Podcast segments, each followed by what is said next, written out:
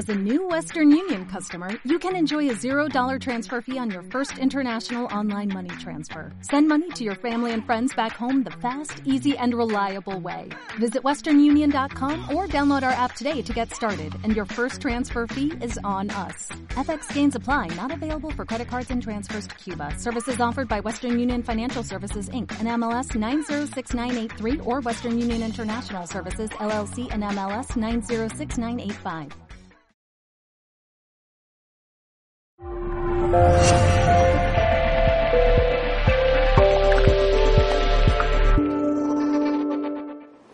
el yoga se nos enseña yogas, chitta, vritti, nirodha.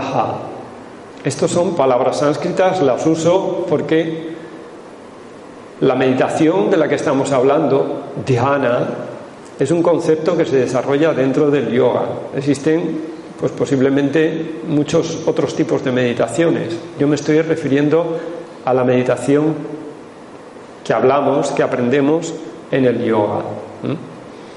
Entonces, el yoga dice yogas chitta vritti nirodha en unos aforismos muy antiguos que fueron escritos antes de Cristo.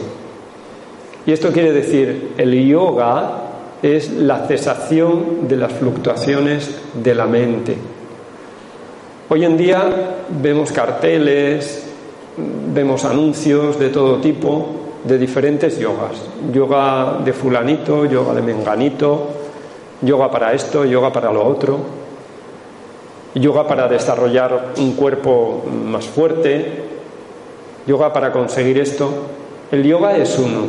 El yoga no es otra cosa que aquietar las fluctuaciones de la mente para que entonces el que se proyecta, el alma que se proyecta a través de la mente y esta a su vez se extiende a través de los sentidos, para que ese se pueda percibir a sí mismo. Cuando nos levantamos de la cama por la mañana y abrimos los ojos, inmediatamente nuestra conciencia de ser empieza a proyectarse a través de los ojos, a través del oído, a través del gusto, a través del tacto, a través del olfato. Y perdemos esa naturaleza absoluta que estamos hablando. Yoga Chitta Vritti Nirodha significa sentarnos, aquietar nuestra mente, que poco a poco la energía que nos proyecta hacia afuera se vaya introvertiendo y entonces nos facilite que lleguemos a ese estado de plenitud. Para practicar la meditación, el momento más adecuado es al amanecer o bien al atardecer. Al amanecer porque hay un estado de armonía en la naturaleza que nos rodea. La mente está en un estado tranquilo, sereno, cuando la mente está agitada es más difícil poder controlarla, poder ir al estado de meditación. A lo largo del día podemos encontrar diferentes eh, momentos con diferentes tipos de vibraciones. Por ejemplo, a las 12 del mediodía hay mucha actividad. Decimos que hay una actividad rayásica y es más difícil que la mente pueda entrar en un estado de meditación porque se ve influenciada por todo lo que hay alrededor, por todas las energías que hay alrededor, ¿no? Pero por la mañana, al amanecer, hay mucha tranquilidad. Entonces, con esa influencia de la tranquilidad de la mañana, es más fácil que podamos practicar la meditación. Debemos de escoger un lugar que esté limpio, que esté puro, Podemos encender una barrita de incienso para que haya un buen olor. Podemos poner una imagen en un pequeño altarcito, una imagen de alguien que nos resulte inspirador, de un ser que nos resulte inspirador, maestro de yoga, una divinidad, nuestra creencia que tengamos religiosa. Y podemos hacer unas respiraciones profundas para entonces vitalizar primero. Podemos sentarnos en una silla como estamos ahora, o, sentarnos en el suelo. ¿eh? Si nos sentamos en el suelo, entonces debemos de tener una tela, eh, a ser posible, de algodón. Podemos sentarnos, si queremos, en un cojín, pero que no sea muy mullido, para que entonces eh, la espalda no se curve. Y eh, a partir de ahí tenemos que adoptar la postura de meditación. La postura de meditación ha de ser eh, con la espalda bien erguida, ya estemos sentados en una silla o bien sentados en el suelo. Para que así de esta manera la energía pueda fluir de una forma adecuada. Los nervios no se pinzarán porque cuando tenemos la espalda encorvada, los nervios se pinzan, la musculatura se tiende a tensar y entonces toda la energía se empieza a concentrar en esos nudos que se generan. Entonces la espalda bien erguida, tenemos que meter la cabeza ligeramente hacia adentro, la barbilla ligeramente hacia el pecho y tenemos que poner las manos, la mano derecha encima de la mano izquierda y las puntas de los dedos se han de tocar por los extremos. Y esto lo ponemos formando un regazo encima de las piernas. Los hombros tienen que estar ligeramente hacia atrás, que no estén tensos. La boca está cerrada, la lengua tenemos que ponerla tocando la punta por detrás de la parte superior de los dientes, en el paladar, y debemos de procurar dibujar una ligera sonrisa en nuestra cara, en nuestro rostro, para que así se puedan relajar la musculatura de la cara y también al dibujar una sonrisa nos ayudará a que se abran las fosas nasales, entonces el aire pueda fluir ah, de forma más adecuada. Esto evitará la tendencia hacia la somnolencia. Bien, una vez que hemos eh, adoptado la postura, debemos de tomar un firme propósito de meditar por un tiempo. Es decir, si pensamos, bueno, vamos a meditar cinco minutos o vamos a meditar diez minutos, lo que no podemos hacer es a los tres minutos levantarnos me llama mi hija o me llama cualquier persona que conozco o escucho el teléfono y entonces salgo de la meditación. Eso no lo debo de hacer. ¿Por qué no lo debo de hacer? Porque entonces romperé la disciplina de la meditación, entraré otra vez en la acción que entro en mi vida cotidiana y la cual me lleva a un estado que no es el estado meditativo. Para entrar en el estado meditativo tengo que ponerme una mínima disciplina. Y esa mínima disciplina es que cuando medito, medito. En el yoga se enseña que el yogi es aquel que sabe tener su mente concentrada en cada una de las cosas que realiza. Es decir, cuando comes, comes, cuando meditas, meditas, cuando duermes, duermes, cuando amas, amas, cuando paseas, paseas. Pero no dejas que tu mente esté constantemente buscando hacer una y otra y otra y otra y otra cosa. Hay una pequeña historia que nos habla eh, un poco acerca del sentido de la meditación en base a la eh, hiperactividad a la cual constantemente la, la mente nos somete. ¿no?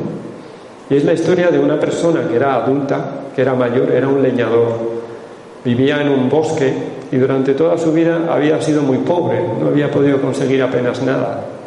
En un día escuchó que había en lo interior del bosque había un gran sabio, un yogi, muy sabio y que tenía poderes, que había adquirido poderes a través de la práctica del yoga y de la meditación. Entonces, a través de esos poderes, como tenía un corazón muy compasivo, las personas que iban a verle le pedían y él les facilitaba que las cosas que le, le pedían pudieran ser. Entonces, pues él pensó, bueno, voy a ir a ver a este sabio y a ver si él de alguna manera me puede dar un grado de satisfacción en la vida porque ya me quedan muy pocos años y yo creo que con lo que hago no creo que no voy a conseguir nada.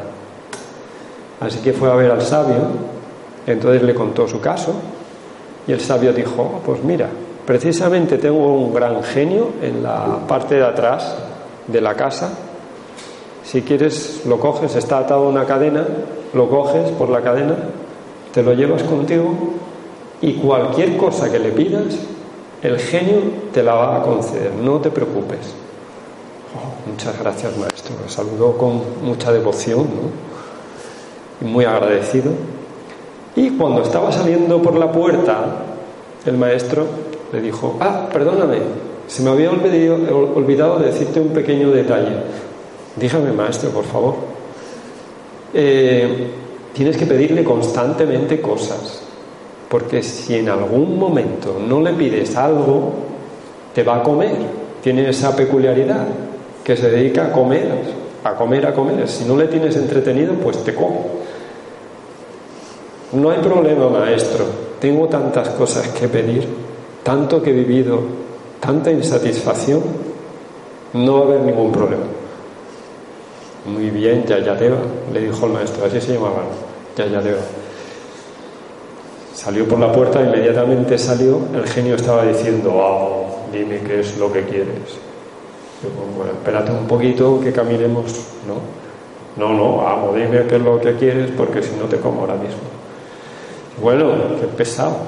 Venga, mira, eh, ves ese árbol que hay ahí muy alto, vete cortándolo y mientras tanto yo voy pensando.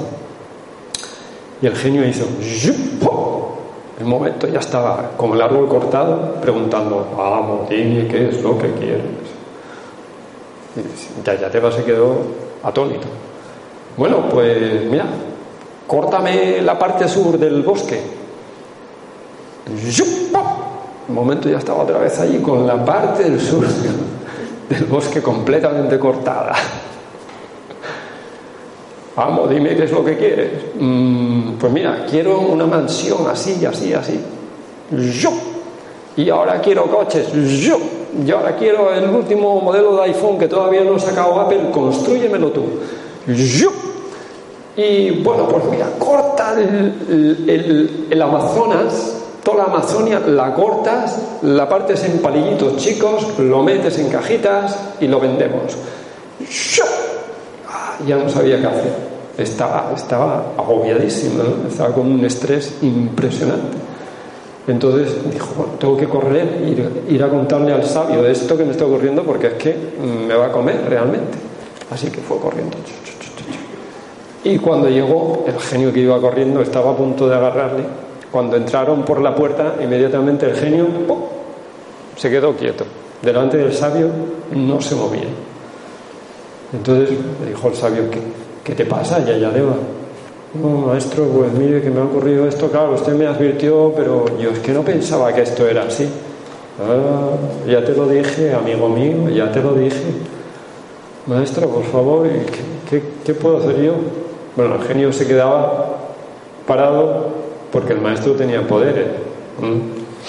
Por eso no hacía nada. Dice, pues tendrás que adquirir el poder que yo tengo. ¿cómo, hago esto, maestro? Pues mira, es muy sencillo. Dile al genio que corte, si queda por ahí algún árbol todavía que no haya cortado, que lo corte, lo ponga en la tierra, que corte todas las ramas, que lo unte en bien y que se ponga a subir de arriba abajo, de arriba abajo, de arriba abajo, de arriba abajo. Total, que hizo eso. El genio se puso de arriba abajo, de arriba abajo, de arriba abajo. Y entonces, en un momento determinado, ya el genio se cansó y dijo, amor, por favor, perdóname, venga, que no te como, déjame un poco tranquilo y no te como. Dice, bueno, venga, va. Entonces le dejaba que se bajaba y cuando se bajaba, pues le pedía otra cosilla.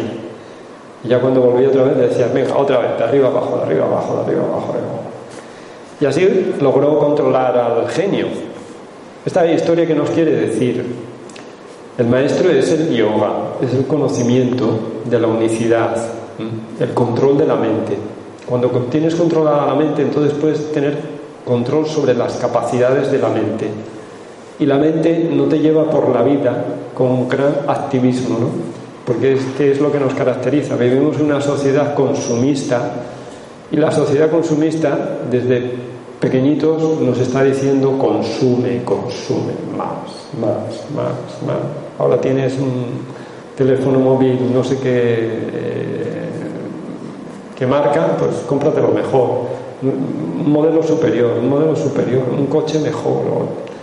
Constantemente nos está diciendo consume, consume, consume, consume, ¿no?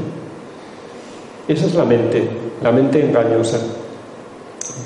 Entonces, ¿cuál es la forma de poder controlar la mente? Aquietarla, ponerla concentrada en un punto. Y eso es la meditación. Cuando concentras la mente en un punto, entonces puedes realizar de una forma tranquila lo que necesitas en la vida. Tu vida puede llenarse de armonía, de bienestar.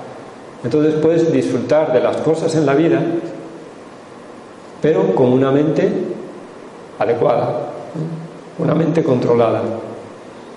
Entonces, cuando estás en ese estado, puedes experimentar que hay algo más en la vida, que hay algo más aparte de lo que disfrutas con el cuerpo, que hay algo más que el cuerpo y que la mente que es tu ser interior. Y ese ser interior es el maestro del yoga, que tiene la capacidad de poder controlar todo esto, ¿no?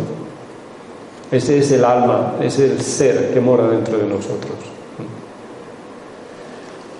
Entonces yo les invito a que mediten, que incluyan la meditación en sus vidas. Ahora vamos a hacer una pequeña práctica, porque sentirán que si tienen algún vacío en sus corazones, a pesar de que tengan las cosas materiales, ese vacío se llenará. Y si no tienen ningún vacío en su vida, se sentirán mucho mejor. Experimentarán dicha, aparte de experimentar felicidad en su vida con los seres queridos, con sus con las cosas que tienen, ¿no? Entonces tendrán una nueva experiencia y es la experiencia de la dicha, del bienestar, de no necesitar nada para ser feliz.